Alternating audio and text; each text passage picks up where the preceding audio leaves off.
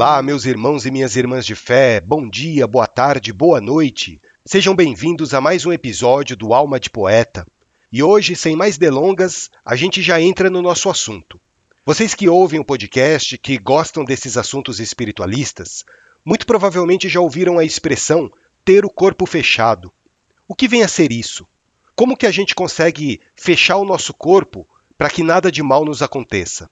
Será que isso é possível? É sobre isso que a gente vai falar hoje. Meu nome é Evandro Tanaka, eu sou médium bandista, e nesse podcast a gente fala sobre umbanda, espiritualidade, mediunidade e também sobre as poesias do Pai Antônio.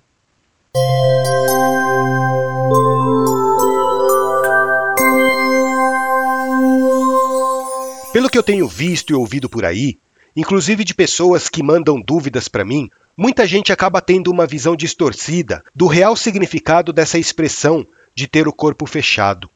Algumas pessoas acham que você fecha o corpo através de um ritual de magia, de um ritual religioso, de curandeirismo, de feitiçaria. Bom, esse é um entendimento parcial do que significa realmente você fechar o seu corpo, e eu vou explicar o porquê.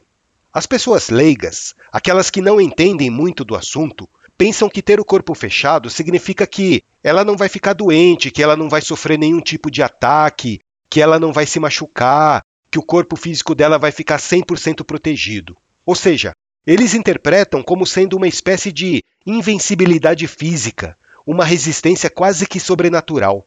Se você pensa dessa forma, então eu convido você a repensar o real significado dessa expressão. Tem outras pessoas que acham que essa expressão é usada apenas no contexto de magia negativada, de bruxaria, de satanismo. Mas para para pensar. Seria justo isso? Apenas pessoas ruins terem o corpo fechado ou poderem utilizar essa técnica? Onde estaria a justiça de Deus que privilegiaria seres arraigados ao mal em detrimento de pessoas boas? Bom, para mim isso não faz o menor sentido. Então, a primeira coisa que a gente tem que ressignificar é essa associação que as pessoas fazem de ter o corpo fechado com ligação ao demônio ou coisa do tipo. Porque a técnica de você fechar o teu corpo, ela é neutra, né? Não significa que você está fazendo pacto com o maligno ou que você está fazendo o pacto com Deus.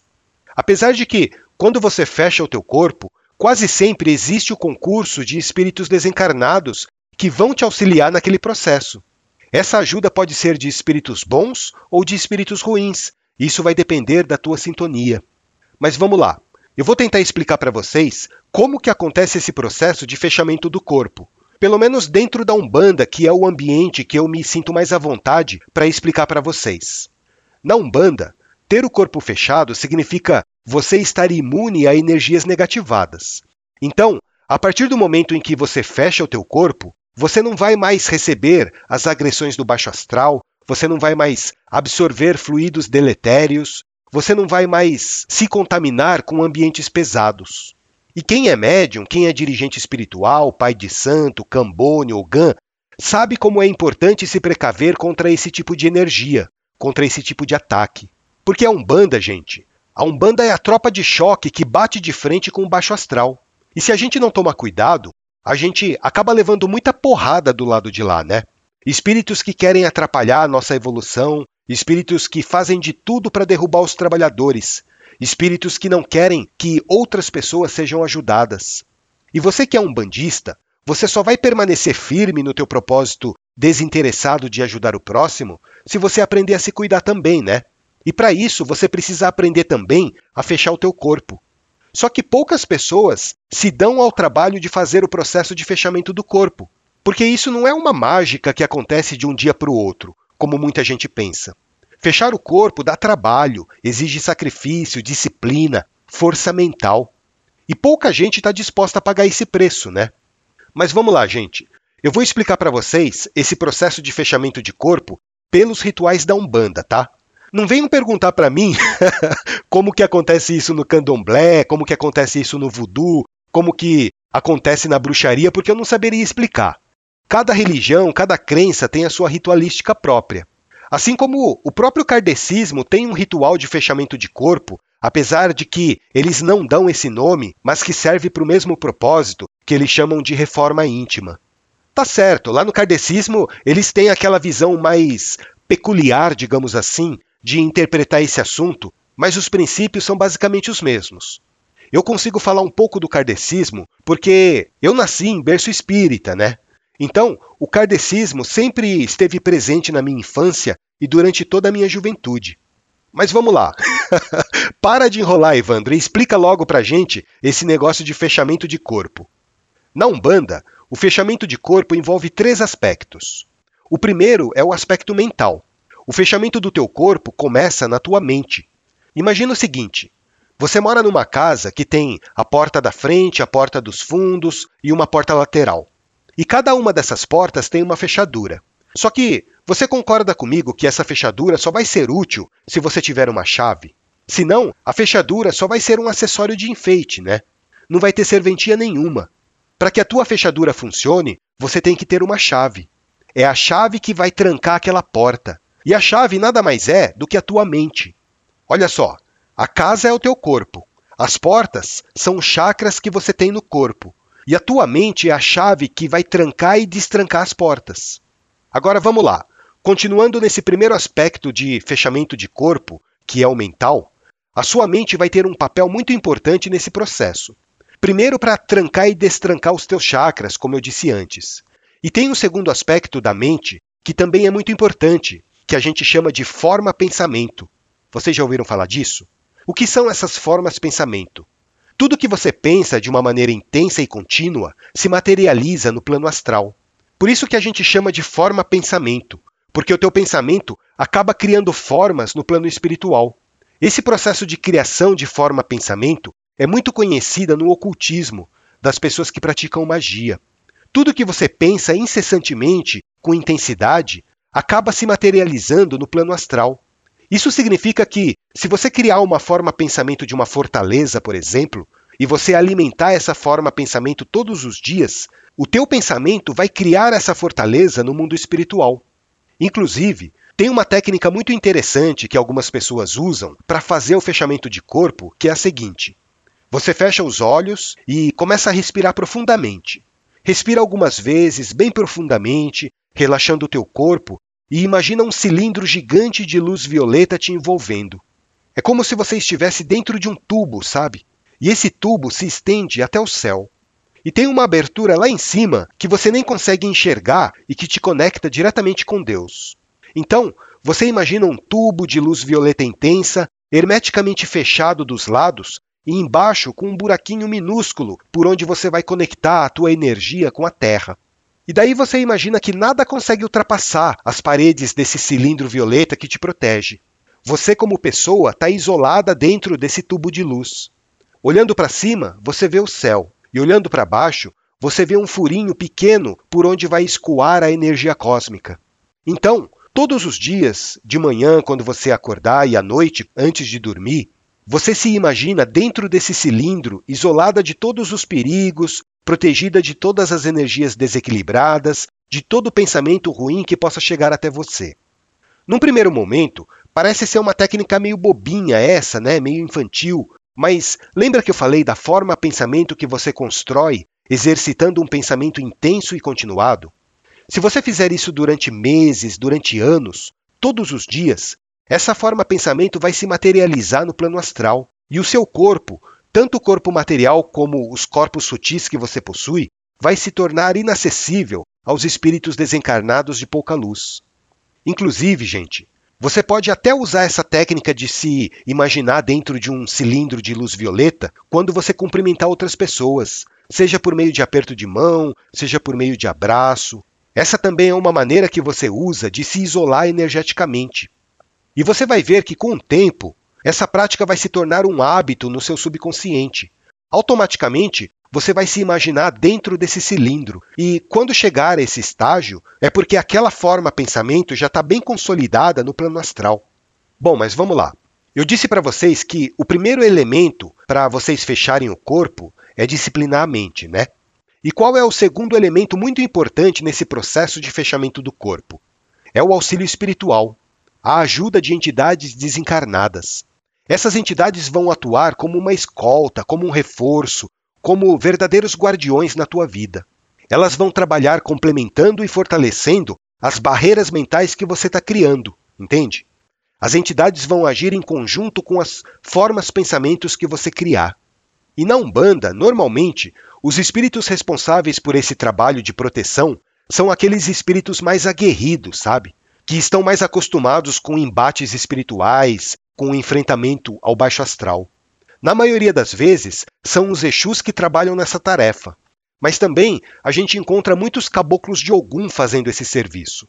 A gente pode comparar esses espíritos como soldados que ficam rondando a sua casa. Qualquer perigo que se aproxime do teu corpo, qualquer atitude suspeita, já vai despertar a atenção deles para ter uma atitude mais truculenta, se for o caso. Mas daí você pode me perguntar assim: Mas Evandro, se eu já estou tomando os meus cuidados para construir as minhas formas, pensamentos de proteção, mesmo assim eu vou precisar da ajuda desses espíritos? Claro que sim, porque dependendo da intensidade do ataque que vem do lado de lá, a tua forma pensamento talvez ainda não seja suficientemente forte para estancar aquela agressão, concorda? Vamos tomar como exemplo um condomínio fechado. Por mais que o condomínio tenha aqueles muros altos com cercas eletrificadas, só isso não basta para evitar assaltos, não é mesmo? Os condomínios também precisam ter uma guarita, precisam de seguranças. O muro alto ajuda? Com certeza ajuda. Dificulta muito a entrada de pessoas estranhas, mas o trabalho da portaria e dos seguranças também é fundamental. Com o nosso corpo é a mesma coisa. As formas pensamento são importantes? São. Elas dificultam muito que espíritos mal intencionados tenham acesso a você. Mas nem por isso o trabalho dos seus guias protetores vai ser menos importante, porque qualquer movimentação suspeita, eles já ficam alertas, né? E tem uma outra função muito importante dos teus guias também, que é desviar você dos perigos da vida. Às vezes você está na rua, prestes a sofrer um acidente, ou a ser assaltado, ou sofrer algum tipo de violência, e são os seus guias que vão te intuir a tomar um caminho diferente. Ou eles vão provocar determinadas situações que vão te obrigar a mudar o teu itinerário. Você percebe que tudo isso faz parte daquilo que as pessoas entendem como ter o corpo fechado? E esse segundo aspecto da ajuda espiritual é um ponto que não pode, em hipótese alguma, ser menosprezado. E é aqui que entra aquela questão da sintonia, né? Se você sintonizar com espíritos bons, aqueles que te guardam serão bons. Se você sintonizar com espíritos ruins, são esses que vão tentar cuidar da tua proteção. Tentar cuidar assim entre aspas, né? Como assim, Evandro? Então quer dizer que eu posso pedir proteção para um quiumba, para um espírito delinquente? Claro que pode. Pedir você pode. A escolha é tua. E eles vão te ajudar? Bom, no primeiro momento, sim. Eles vão te proteger enquanto for do interesse deles, enquanto você tiver alguma coisa para oferecer. A partir do momento em que você não tem mais utilidade para um quiumba, ele vai ser o primeiro a te agredir, ele vai ser o primeiro a te prejudicar. Daí você pergunta: mas e as formas pensamento que eu construí não vão me proteger dele? Aí que tá. Se você construiu formas pensamento sintonizando o mal, os espíritos que vibram nessa faixa, eles vão ter livre acesso até você. Da mesma maneira que vai dificultar o acesso dos espíritos bons, que realmente gostariam de te ajudar. Se por outro lado, você construir a sua forma pensamento iluminada, sintonizando com as esferas do bem, os espíritos de luz é que vão ter livre acesso, dificultando a entrada de espíritos conectados com as trevas. É apenas a lei natural de atração e de repulsão colocada em prática. Vocês percebem? E agora, vamos ao terceiro elemento que ajuda nesse processo de fechamento do corpo, que é o elemento magístico. Esse é o elemento que mais atrai a atenção das pessoas mas que, se não for utilizado em conjunto com os outros dois primeiros que eu falei, não vai servir para nada, vai ser um mero enfeite no seu corpo. Quais são esses elementos magísticos? São vários que você pode utilizar. Na Umbanda, a gente costuma fazer os patuás. Se você não sabe o que são patuás, ouve o episódio 60 e 61, que eu já expliquei um pouquinho sobre essa ritualística. Na Umbanda você também pode usar colares confeccionados com elementos naturais, que a gente chama de guias. Você pode usar anéis, tornozeleiras, enfim. São elementos da natureza com os quais a gente ativa o poder magístico para que a energia daqueles materiais sejam trabalhadas a nosso favor. E, gente, esse negócio de corpo fechado pode parecer brincadeira, mas funciona muito. Enquanto eu explicava para vocês todo esse processo, eu lembrei de uma história que me foi contada e eu vou tentar reproduzir essa história para vocês. Um dia, foi um rapaz num terreiro de Umbanda chamado Laércio. E o Laércio era policial. E daí, ele estava contando que teve uma situação em que eles estavam fazendo uma investigação criminal e eles estavam no meio de uma operação. O Laércio estava com um colega dele, a paisana, numa viatura descaracterizada. E eles estavam de tocaia num bairro meio perigoso da cidade, se eu não me engano, investigando alguma coisa relacionada a tráfico de armas, sei lá, algo do tipo. E eles estavam lá parados dentro do carro, na esquina de uma viela. Tudo escuro, com uma ou outra pessoa passando de vez em quando. Só que os policiais acharam estranho uma movimentação que tinha bem no meio da viela. Tinha uns três homens parados no beco, esperando alguma coisa. Daí, de repente, eles viram que uma moça entrou sozinha do outro lado da viela e estava caminhando despreocupada em direção aonde aqueles homens estavam parados. Daí o Laércio até comentou com um colega dele: aquela moça vai ser assaltada. E o colega dele já deixou a arma engatilhada para o que pudesse acontecer. Só que o mais estranho estava por acontecer ainda. Quando a moça estava se aproximando daqueles homens, pelo que deu a entender, ela não tinha nem notado a presença deles ainda. De repente, todo mundo saiu correndo e se escondeu no meio do matagal de um terreno baldio que tinha na viela. E a moça atravessou a viela tranquilamente, passou pela viatura onde o Laércio estava escondido e foi embora. Daí, depois que a moça passou, os homens voltaram onde eles estavam e continuaram lá de tocaia. Nisso, veio uma outra pessoa pela viela e eles assaltaram essa pessoa. E quando eles estavam batendo nessa pessoa e roubando as coisas dela, o Laércio e o outro policial Desceram do carro e deram voz de prisão para todo mundo. Só que o Laércio ficou encanado com o que tinha acontecido antes, né? Daí ele chegou para um dos vagabundos e perguntou assim: Escuta, me fala uma coisa. Eu vi que antes de vocês assaltarem aquele cara lá, passou uma menina sozinha no beco e ao invés de vocês assaltarem ela, todo mundo correu para o meio do mato. Por que, que vocês fizeram isso? E daí o bandido, para quem ele tinha perguntado, virou e falou assim: Sozinho o quê, chefia? Você não viu os dois brutamontes mal encarados que estavam do lado dela? Os dois de fuzil apontando pra gente? É lógico que a gente ia sair correndo. E tanto o Laércio quanto o colega policial juram de pé juntos que a moça passou sozinha. Daí, como o Laércio era investigador de polícia, ele acabou encontrando com essa moça que morava lá no bairro vizinho e perguntou para ela: Olha, eu sou da polícia e eu estou fazendo uma investigação. Por acaso você passou naquela viela mais ou menos umas 11 horas da noite, no dia tal? E a moça disse que sim, que naquele dia ela costumava ir no terreiro da tia dela, que ficava do outro lado da comunidade, e que naquele dia, em específico, ela tinha perdido o horário do ônibus e por isso estava voltando a pé. E daí o Laércio perguntou: Mas você voltou sozinha ou estava acompanhada? E a moça disse que estava sozinha, que naquele dia não tinha ninguém para acompanhar ela de volta para casa. Daí ela simplesmente pediu proteção para os guias espirituais e voltou caminhando. Então vocês veem, né, gente? Como que a espiritualidade age, às vezes de uma maneira até meio inusitada. Os guias espirituais daquela menina, ou os guias espirituais da casa onde ela trabalha, não sei, chegaram ao ponto de se materializar temporariamente para proteger aquela moça que poderia ter sido assaltada ou poderia ter até acontecido algo pior. E olha só que legal. Aquela experiência que o Laércio teve despertou nele a curiosidade de saber mais. Se antes ele via a Umbanda com desdém, se antes ele não ligava para assuntos espiritualistas, daquele dia em diante, algo despertou dentro dele que atiçou a curiosidade dele estudar mais assuntos relacionados a esse tema.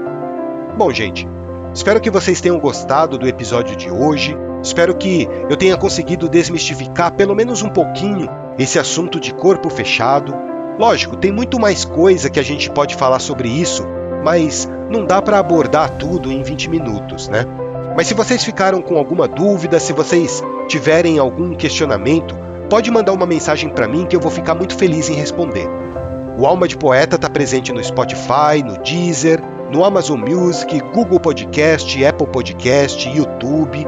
Ou se vocês preferirem, podem ouvir os episódios acessando o nosso site almadepoeta.com.br. Lá vocês podem mandar uma mensagem para mim, é só clicar no menu Contato, escrever a mensagem e enviar, tá certo? Ou então, Vocês podem entrar em contato comigo pelo Instagram ou pelo TikTok, deixar seus comentários, o que vocês acharem melhor. Escrevam para mim o que vocês estão achando do podcast, eu gosto muito de receber o feedback de vocês.